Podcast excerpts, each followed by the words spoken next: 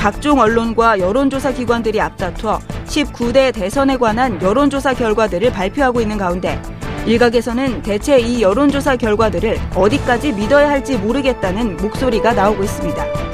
여론조사마다 대선 후보 다자 대결, 양자 대결 시 앞서는 후보가 제각각이고 최근 일부 대선 주자들 사이에서는 여론조사가 편파적으로 흘러가고 있다는 주장이 제기되고 있기 때문입니다. 5월 9일 장미 대선이 29일 앞으로 다가온 상황에서 우후죽순 쏟아지고 있는 여론조사들. 과연 문제점은 없는지 지금부터 자세히 살펴보겠습니다.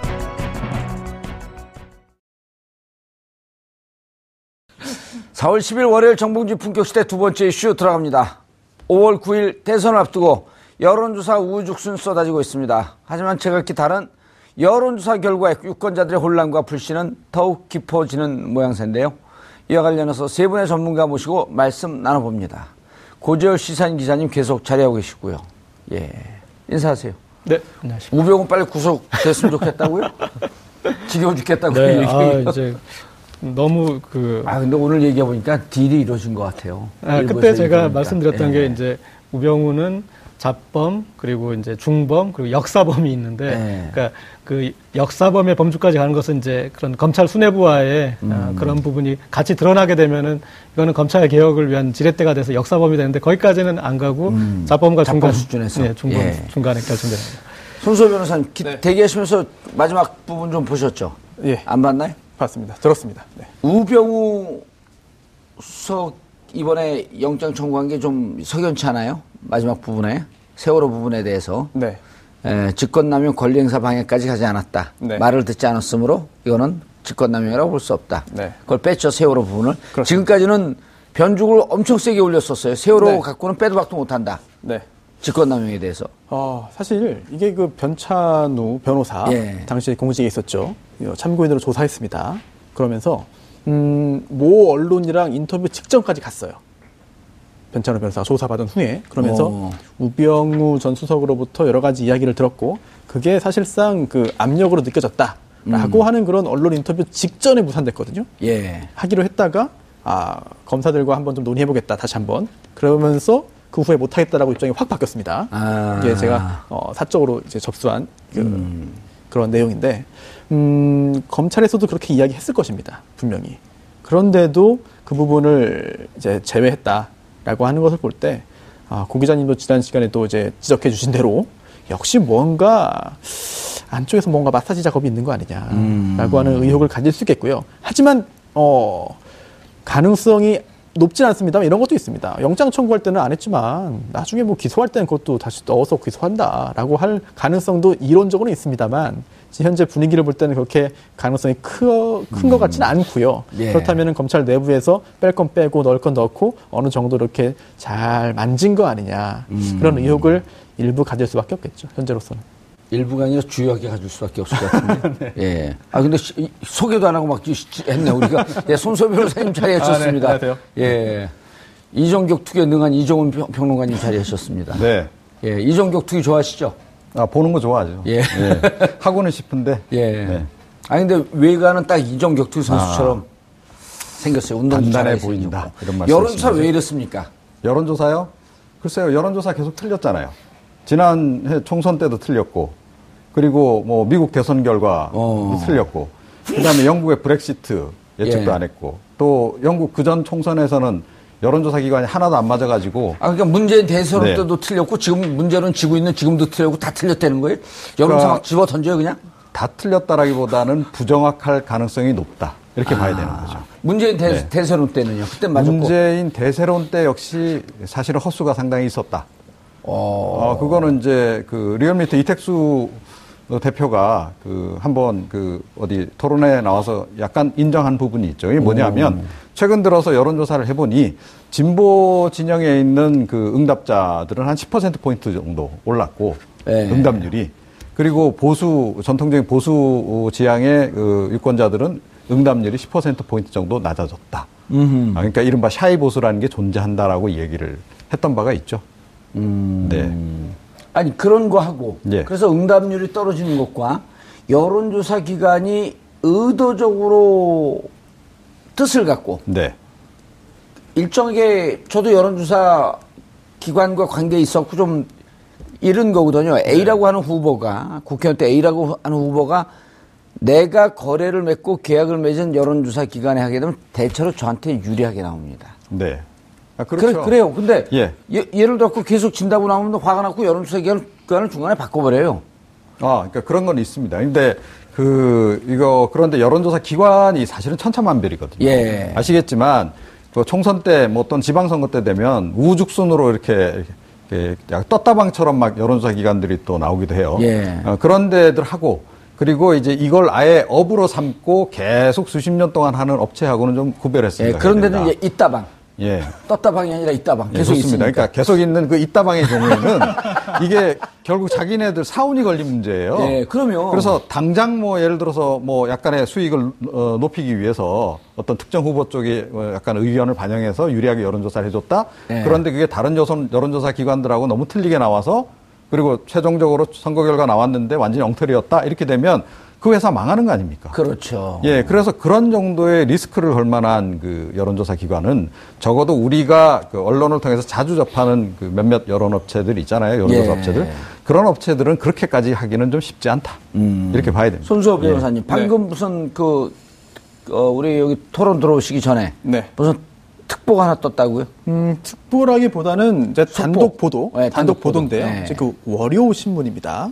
월요 신문의 김혜선 기자가 단독 보도를 했는데요. 예. 정말 조금 전이에요. 네, 오후 4시 36분에 올라왔으니까 1시간 전입니다. 어, 그런데 이제 그 중앙선거 여론조사 심의위원회가 있습니다. 그래서 음. 어, 대선 관련해서 또는 선거 관련해서 여론조사를 하게 되면은요 여기에 다 그 자료를 올리고 그 공개를 해야 됩니다. 그래야 아, 조사 방식이라든지 응답률, 조사 항목 등등에 대해서 다 알 수 있고요. 이런 걸 토대로 해서 어, 오해하지 않고 조사 결과를 이제 이해할 수 있도록 하는 어, 그런 장치인데요. 그런데 이 중앙선거 여론조사 심의위원회에서 이번에 그 KBS 등 이제 여러 그 조사 기관에서 의뢰해서 여론조사가 있었고요. 예. 또한 또 문재인 후보, 또 안철수 후보의 어떤 지지율에 있어서 약간의 변화가 있는 조사 결과가 나왔지 않습니까? 이러한 것에 이러한 그 최근의 조사에 대해서 어 이상함이 있다, 이상한 음. 점이 있다라고 해서 해당 여론조사를 실시한 업체에게 데이터, 정보를 요청한 상태다라고 통화를 했다. 월요신문의 김혜선 기자와 아, 중앙선거 여론조사 심의위원회의 그 관계자가 이러한 내용의 통화를 했다. 라는 단독 보도를 했습니다. 아직까지 뭐 통화 이 단독 보도 후에 한 시간 정도밖에 지나지 않았기 때문에 받아서 보도한 다른 언론사는 많지 않아요. 많지 않은데 만약 사실이라고 한다면은 굉장히 큰 어떤 그 충격파를 줄 수 있는 사안으로 보이고요. 물론 조사했지만 뭐 샘플링에 어떤 문제가 없다라고 최종 결론이 나올 수도 있습니다. 그러나 아, 이제 중앙선거 여론조사 심의위원회가 자체적으로 보기에도 뭔가 조사 방식에 이상이 있다라고 감지했을 정도라고 한다면은 음. 일단은 이상이 있을 가능성도 배제할 수 없겠죠.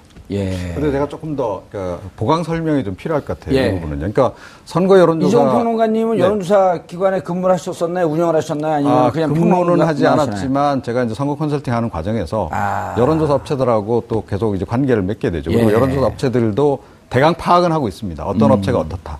아, 뭐 이런 까지 대강 좀 파악을 하고 있기 때문에 좀 말씀을 드릴 수 있는 건데, 그러니까 선거 여론조사 그 지금 심의위원회에서 하는 일이, 예. 그러니까 이거 하는 겁니다. 그러니까 선거 때 아시겠지만 총선 때도 보면 각 지역별로도 뭐 지역 신문에도 여론조사 결과가 막 나오는데 나오잖아요. 특정 후보가 뭐 유리하게 이렇게 일부러 조작해서 이렇게 발표했다. 뭐 이런 게 이제 논란이 되니까 뭐 선관위에서 계속 그거 이제 고발 들어오면 조사하고 하는 게 일이에요. 실제로 그런 떴다방들이 존재해서 떴다방 같은 경우에는 아예 선관위가 덮쳐서 완전히 자료, 를다 어, 통째로 이렇게 조사를 하거나 그런 예. 경우도 있거든요. 자, 그래서 물론 이번 같은 경우에 이제 좀 지켜보긴 해야 되겠는데 그런데 그, 그 오늘 그 예를 들어서 뭐 안철수 후보가 조금 유리하게 나온 그런 여론조사 예. 결과는 예. 지금 여러 군데서 다 다발적으로 나왔다라고 아하. 하는 점을 우리가 좀 눈여겨 봐야 된다. 그러니까 이게 하나의 트렌드 흐름으로서 지금 약간 존재하고 있는 것은 분명하다라는 것을 어느 정도 인정을 하고 예. 거기서 뭐 약간의 조작이 만약에 실제로 있었다면 그 여론조사 회사는 당장 문 닫아야 되는 거죠. 음. 실제로 문 닫게 됩니다. 그렇게 됩니다. 그래요? 네. 자, 고절 기자님. 예. 지금 문제는 어, 돌이켜 보면은 근 7일 전 예. 4월 3일까지 문재인 대세로는 꺾지도 않았을 뿐만 아니라 2등하고 있었던 안철수 후보와 20% 이상의 차이가 났단 말이에요. 예. 근데 7일 만에 딱 붙거나 혹은 안철수 후보가 앞서는 이런 게 있으니까 사람들이 그리고 또 이제 그 중에서도 반은 여전히 문재인이 이기고 반은 네. 안철수가 이기고 야 이런 경우니까 국민들이 이제는 깜짝 놀라는 거예요. 일단 전문 용어로 핵감놀. 일단은 지금 이제 어, 지금 행해지는 여론조사의 문제점의 절반은 예. 언론 몫입니다. 그러니까 아하. 저널리즘의 문제. 예. 그러니까 여론조사에 대해서 너무 경마식 보도를 하면서 여론조사를 음. 아, 너무 과대평가하고 그리고 어, 지켜야 할 기본적인 것들, 그러니까 통계학적으로 무의미한 격차를 이겼다, 앞섰다 이렇게 할 수가 없는 표현들을 아, 그러니까 오차범위 안에 있는 것들을 앞섰다, 뒤졌다 이렇게 할 수 없거든요. 그런데 이제 오차범위 안에 있는 것도 그렇게 표현하는 등 저널리즘의 기본적인 문제가 있고요. 예. 그 다음에 또, 어, 이, 그렇다고 해서 지금 이제 잘못된 여론조사가 우리가 얘기하는 잘못된 여론조사가 있는데 그럼 잘된 여론조사가 있느냐 그런 또 모범 답안이 사실은 없어요.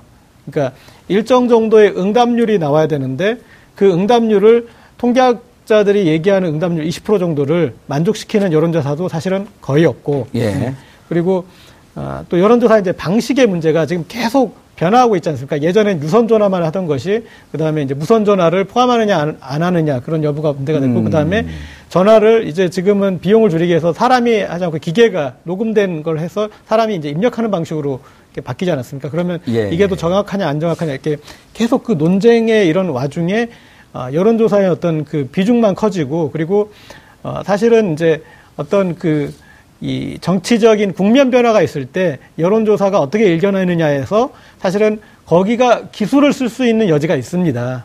예. 어떤 식으로 질문을 던지고 어떤 식으로 하느냐에 따라서 지금 어차피 나타날 것 같은데 그 변화를 극대화해서 보여주는 기술이 있어요. 아. 그런데 그 그런 그렇게 했을 때 여론의 그 뒤에 쏠림 현상이 나타나는 거죠. 뭐냐면 음. 샤이 이를테면 샤이 안철수가 아, 그동안에는 그런 자기 표현을 안 하다가 더 표현을 하게 만들거나 예. 그런 부분들이 나타나면서 어, 그게 이제 사실상 또 이 실현되게 만들어버리는 그런 그래서 어, 저널리즘과 정치공학과 그 어떤 여론조사 조사 방법 문제가 복합적으로 어, 지금 존재하는 것 같습니다. 예.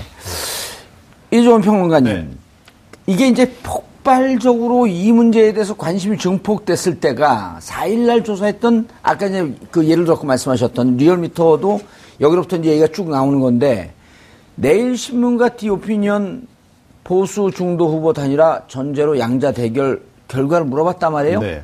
그리고 거기서 나온 결과 어떻게 거기서 조사한 것이 문제가 있었고 그럼 리얼미터 대표가 그에 대해서 또 반박 얘기를 했고 이 과정을 한번 좀 설명을 좀 해, 줘 보시죠.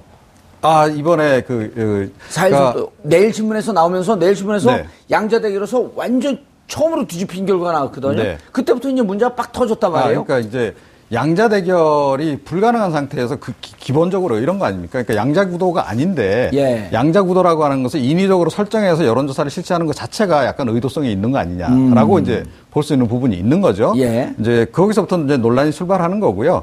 그 다음에 이제, 이, 이, 이제 그러다 보니까 이제 조사 방법 얘기도 나오고 뭐 ARS의 정확성, 부정확성 이런 논란까지 막 불거지고 있는데. 보니까 그 문제... 조사에서는 무선 전화 조사, 보통 요즘 네. 무선 전화가 한 60%쯤 들어간데 네. 하나도 안 넣었단 말이에요. 뭐 이제 무선 전화 비중이 낮았다 뭐 이제 이런 얘기들을 이제 한단 말이에요. 그런데 그러니까 그거는 사실은 조금 본지 이렇게 지금 그 지역적인 다소 지역적인 문제에 속한다고 어, 생각합니다. 그래서 양자 그 그러니까 양자 대결을 지금 여론조사하는 것은 지금 더 이상 안 하잖아요. 자, 그런데 예. 문재인 전 대표 캠프 쪽에서 사실 눈여겨봐야 될 대목은 이번 주에는 다자로 다 조사를 했단 말입니다. 예. 양자 대결 하도 이제 문제가 있다라고 지적을 하니까. 예. 근데 양자 대결 구도를 한 상황에서도 문재인 전 대표와 다자 그러니까 다자 대결, 그러니까 예. 이제 오자 대결 기본적으로 한 상태에서도 어, 이게 문재인 전 대표와 안철수 후보의 이제 이 지지율이 각축을 이제 보이는 이런 상황이 나오니까 이게 이제 비상이 열린 상황인데요. 음. 근데 지난번에 양자 대결 여론조사 결과는 좀 부정확하게 나왔던 측면이 없잖아 있다라고 저는 생각해요. 예. 조사 방법상에 약간 부적절성도 있고 그럼에도 불구하고 그러니까 양자 대, 그러니까 다자 대결 구도로 해서 다수의 여론조사 기관에서 결과가 나온 것은 우리가 좀 중요하게 봐야 된다. 그리고 아, 예. 또 하나는 뭐냐면 예. 그러니까 단발성으로 실시하는 여론조사 결과와 계속 그 여론조사를 실시하는 여론조사기관의 조사 결과는 좀 달리 봐야 된다는 겁니다. 조금 전에 말씀하신 뭐 리얼미터라든가 한국갤럽이라든가 또 이렇게 계속 이제 여론조사를 실시하는 기관들이 있잖아요. 그러니까 예. 일정한 기간 동안에 계속해서 이제 그런 경우에는 이제 추세를 보여준단 말입니다. 그래서 사실은 지금 뭐 전문가들 사이에서는 그 추세를 보여주는 정도의 약간 그 검증된 여론조사 기관 것이 아니면 잘 인용을 안 하려고 하는 경향성도 있다. 이런 말씀도 좀 함께 드립니다. 예, 손 변호사님. 네. 좀 전에 말씀하신 그 내일신문 여론조사, 예. 내일신문을 1회하고 디오피니언이 조사한 결과입니다. 예. 여기에 대해서도 여러 의혹을 가지시는 분들이 꽤 계세요. 예, 특히나 1대1로 네. 했는데 처음으로 안철수가 네. 이긴 거죠. 그리고 그 예. 그 후에 조사 결과에 따라서 그 후에 더욱더 안철수 후보에 대한 지지세가 더 커졌다라는 음. 점을 부인할 수 없거든요. 그렇다면 이 조사가 과연 공정했느냐 또는 음. 그동안의 그런 그, 아, 업계에서 인정하는 방식으로 되었냐 여부도 확인할 필요는 있거든요. 확인해줘. 네. 그러다 보니까 이게 무선 전화 조사가 아예 없었다는 점. 그리고 또 음, 무선 전화라고 하면 네. 핸드폰이죠. 네, 그렇습니다. 예. 유선 그래서 그렇다면 무선 전화 없이 유선 전화만 했냐? 그것도 아닙니다. 유선 전화에다가 인터넷 패널 조사를 더했습니다.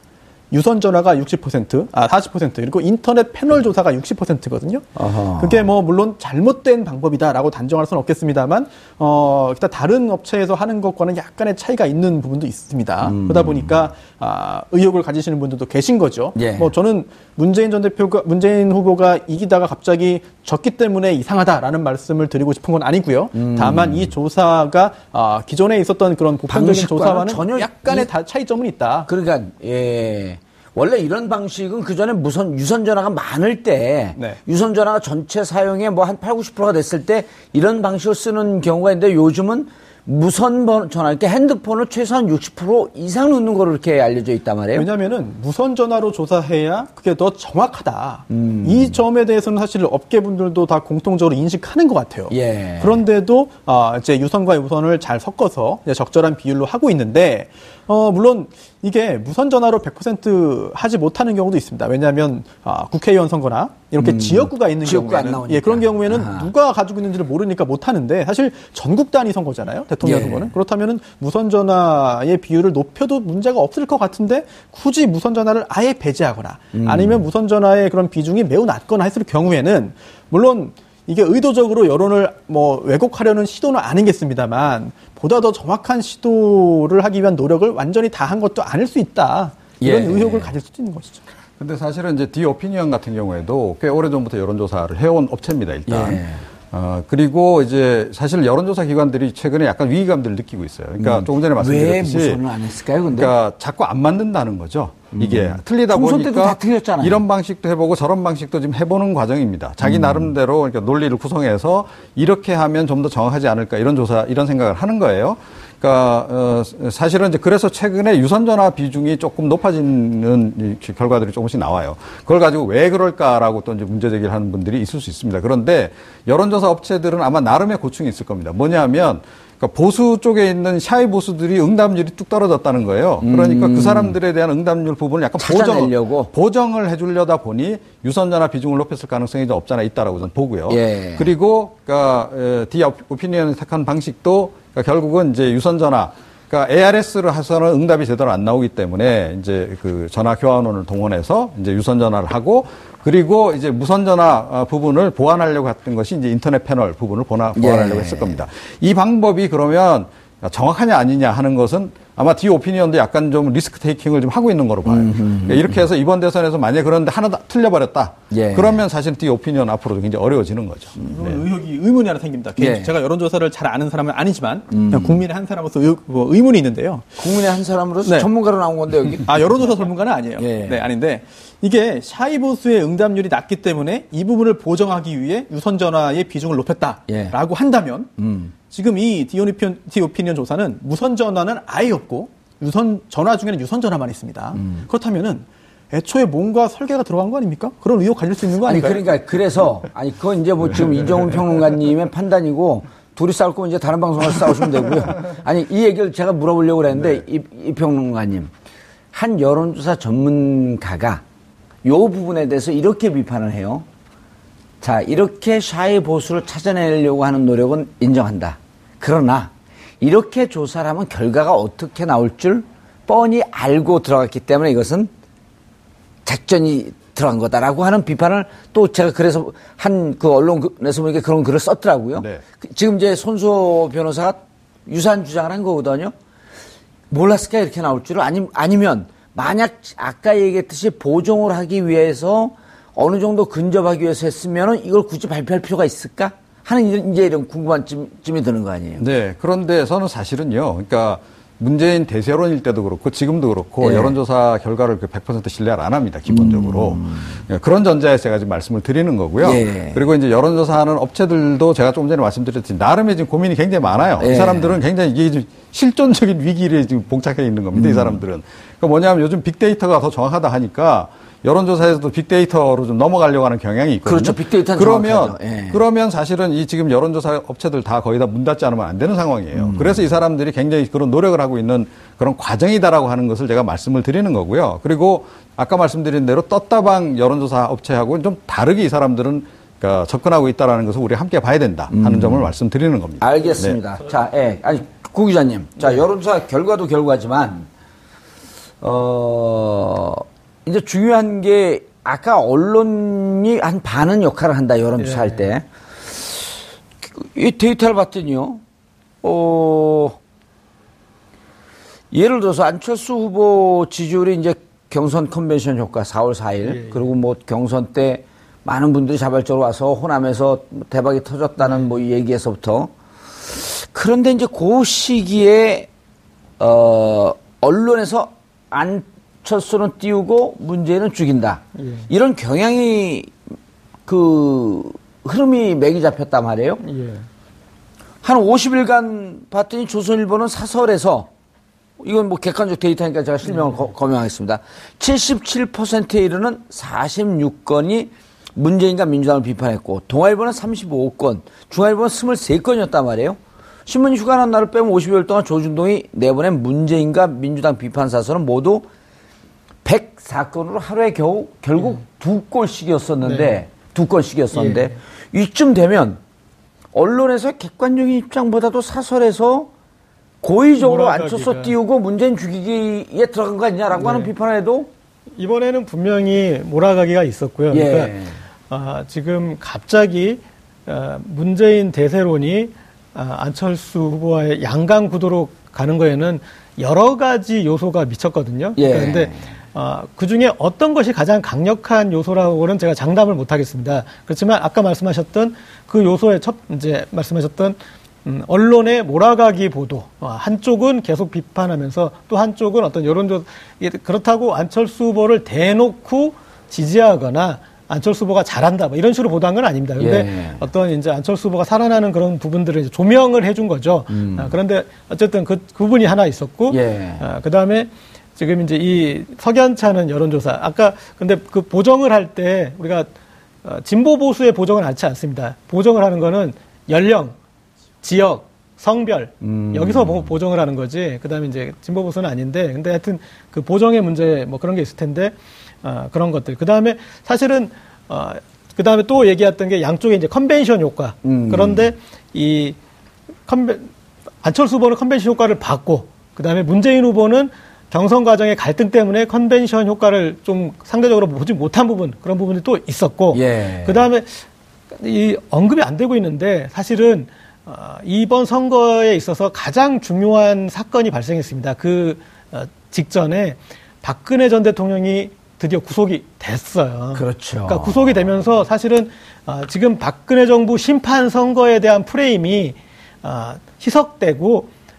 이 문재인이라는 사람은 내가 마음에 들지 않는다. 문재인은 뭔가 그런 그런 어떤 문재인 심판의 프레임으로 가버리는 음. 급격한 구도 변화 같은 것들이 나타났고 이런 복합적인 요소들이 작용을 해서 사실은 이제 그 문제가 있는 조사였지만 그 단초를 좀 이렇게 어, 부각했던 것이고 그게 약간 어, 뒤에 이제 실제 이 경향성으로 나타나 버린 거죠. 예. 저는 어떻게 진단 예. 내리냐면 예. 그러니까 여론조사 기관들이 여론을 선도한다고 하는 게 쉽지가 않습니다. 음. 어, 오히려 이제 여론 결과를 이제 반영하는 것이 그게 이제 맞는 거고요.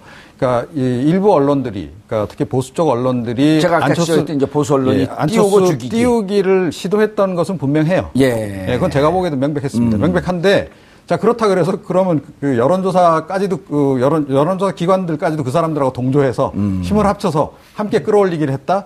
어, 그건 조금 약간 과잉 해석일 가능성이 높다라는 제가 말씀을 드리는 거고요. 예. 그래서 지금 사실은 여론조사 탓을 안, 하면 안 됩니다. 예. 여론조사 기관 탓을 해서도 안 되고. 음. 어찌 됐건 지금 그, 그, 여론조사 기관이 개입해가지고 약간의 뭐 설문의 어, 조작 뭐 여러 가지 기술적인 조작을 통해서 최대 제가 할 수 있는 범위라고 하는 것은 제가 보기에는 5%포인트 이상을 넘기기 힘들다라고 봐요. 음. 자, 그런 점을 우리가 고려를 해서 일단 그 트렌드를 봐야 되는 것이고, 예. 그러니까 여론몰이가 진행됐고 그것이 됐다, 된것 맞는데요. 그런데 미디어 오늘에서 또 이런, 보, 이런 보도도 나왔어요. 뭐냐면 4월 들어서 진보 언론하고 보수 언론하고 이 문재인 때리기 한 것을 다 비교를 해봤더니 진보 언론이 더 많다. 진보 언론도 굉장히 많더라. 맞습니다. 그거예요. 그러니까 이건 뭐냐면 네, 네. 언론의 속성이 그런 겁니다. 음. 그러니까 진보 보수를 떠나서 그러니까 센세이셔널리즘은 어차피 언론은 추구한다는 거죠. 그런데 음. 자꾸 거리가 나오면 그걸 취재를 안 할 수가 없어요. 음. 그러니까 박근혜 전 대통령도 막, 막판엔 종편 탓을 엄청나게 많이 했거든요. 예. 다 종편 때문에 다 총선에도 지고 막 이래. 그런데 왜 그러냐면 아니 언론은 아니 옥새 들고 튀는데 그거를 갖다 보도 안 할 언론이 어디 있어요. 음. 자 그런 생리도 어느 정도는 감안을 하면서 전략을 좀 세워야 된다. 예. 그러니까 문재인 전 대표 어, 캠프에서 만약에 전략을 세운다면 저는 그렇게 생각합니다. 알겠습니다. 손 변호사님, 제가 네. 두 가지 여쭙겠는데 네. 아까 이제 보수 언론에서 문재인 죽이고 안철수 띄우기. 네. 자 예를 들어 우리나라에서 제일 그 많은 부수를 자랑하고 있는 보수 언론도 네. 어 그들 말에를 100% 믿는다고 할지라도 발행 부수가 100만이 좀 넘어갑니다. 네. 그러나 이제 발행 부수가 100만이 넘어가도 어, 한 기사에 대한 어, 가독수. 네. 예를 들어 그 100만이 넘어가는 그 기사의 가독수를 따지게 되면 제 이건 추정입니다만 한 한 기사를 이렇게 보는 비율이 뭐 한 50만쯤 하면 많이 가는 거 아니겠어요?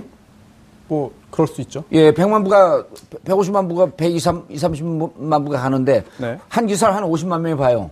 네. 그쯤 보면은 어 우리가 지금 여론조사라고 하는 하나의 주제로 40분 동안 토론하는데 네. 이게 이제 인터넷에 돌게 되면은 이거 자체의 다운로드 수나 그 이걸 보는 비율이 한 50만 부쯤 됩니다. 50만쯤 어. 됩니다. 네. 그럼 이것이 갖고 있는 영향력이 더 크기 때문에 야 보수 언론에서 얘기한 게 그게 뭐가 의미가 있겠냐 하는데 문제는 뭐냐면 지금 21세기 미디어 미디어 그 이 영향력은 그쪽에서 나온 기사를 링크를 걸려서 SNS에서 돌린다라고 하는 문제가 있는 거거든요. 네, 그렇습니다. 그렇게 되면 그, 그 매체에 100만 부, 200만 부 찍는 건 별 문제가 아니고 SNS에서 돌면서 또 가공하면서 이게 도는 건데 가짜 뉴스도 아닙니다. 이렇게 되면. 네. 이것이 갖는 위력성.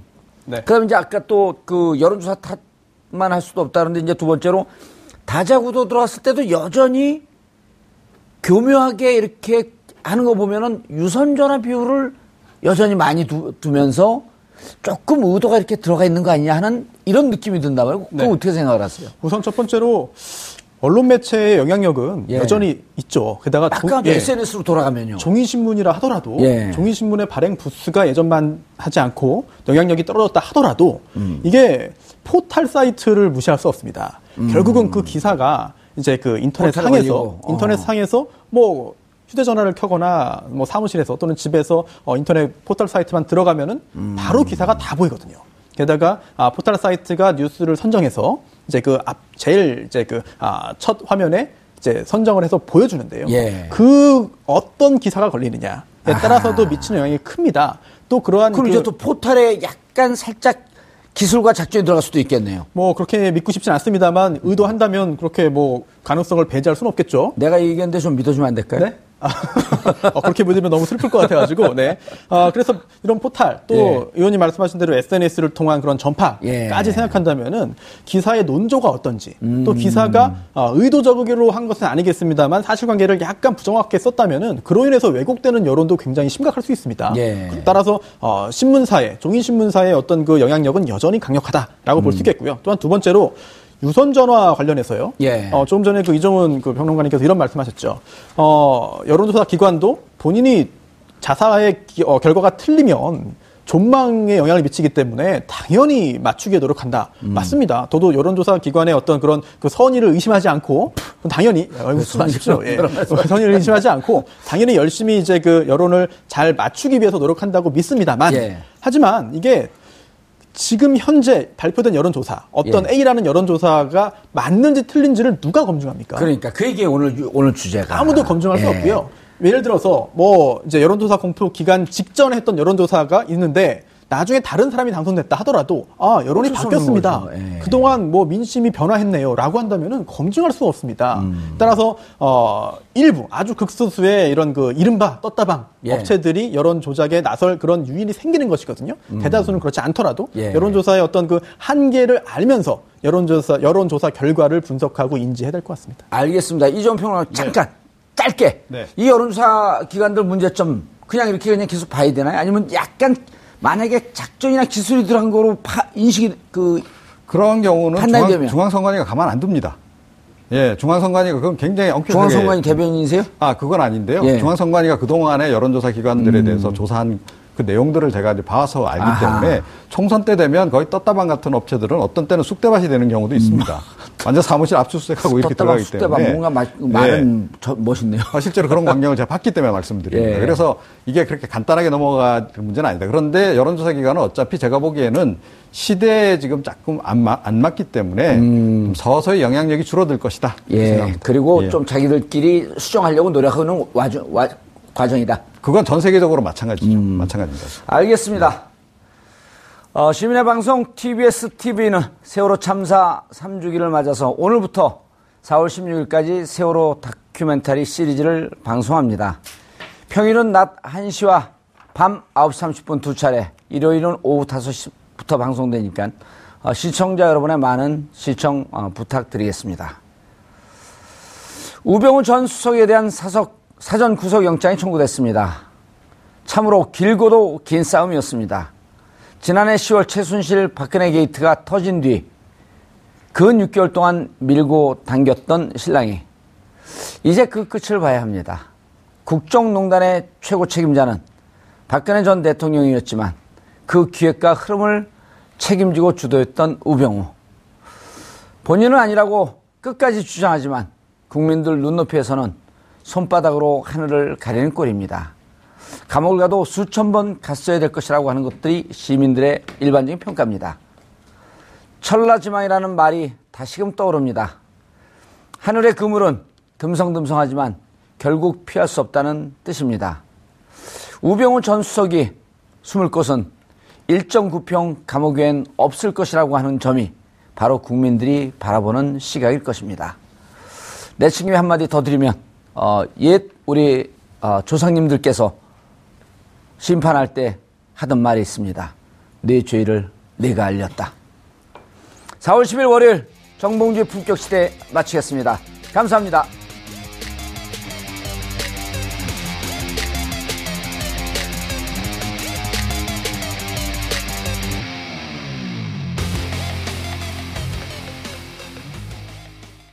오늘 방송 좋았나요? 방송에 대한 응원 이렇게 표현해주세요. 다운로드하기, 댓글 달기, 구독하기, 하트 주기. 더 좋은 방송을 위해 응원해주세요. 다운로드하기, 댓글 달기, 구독하기, 하트 주기. 기억하셨죠?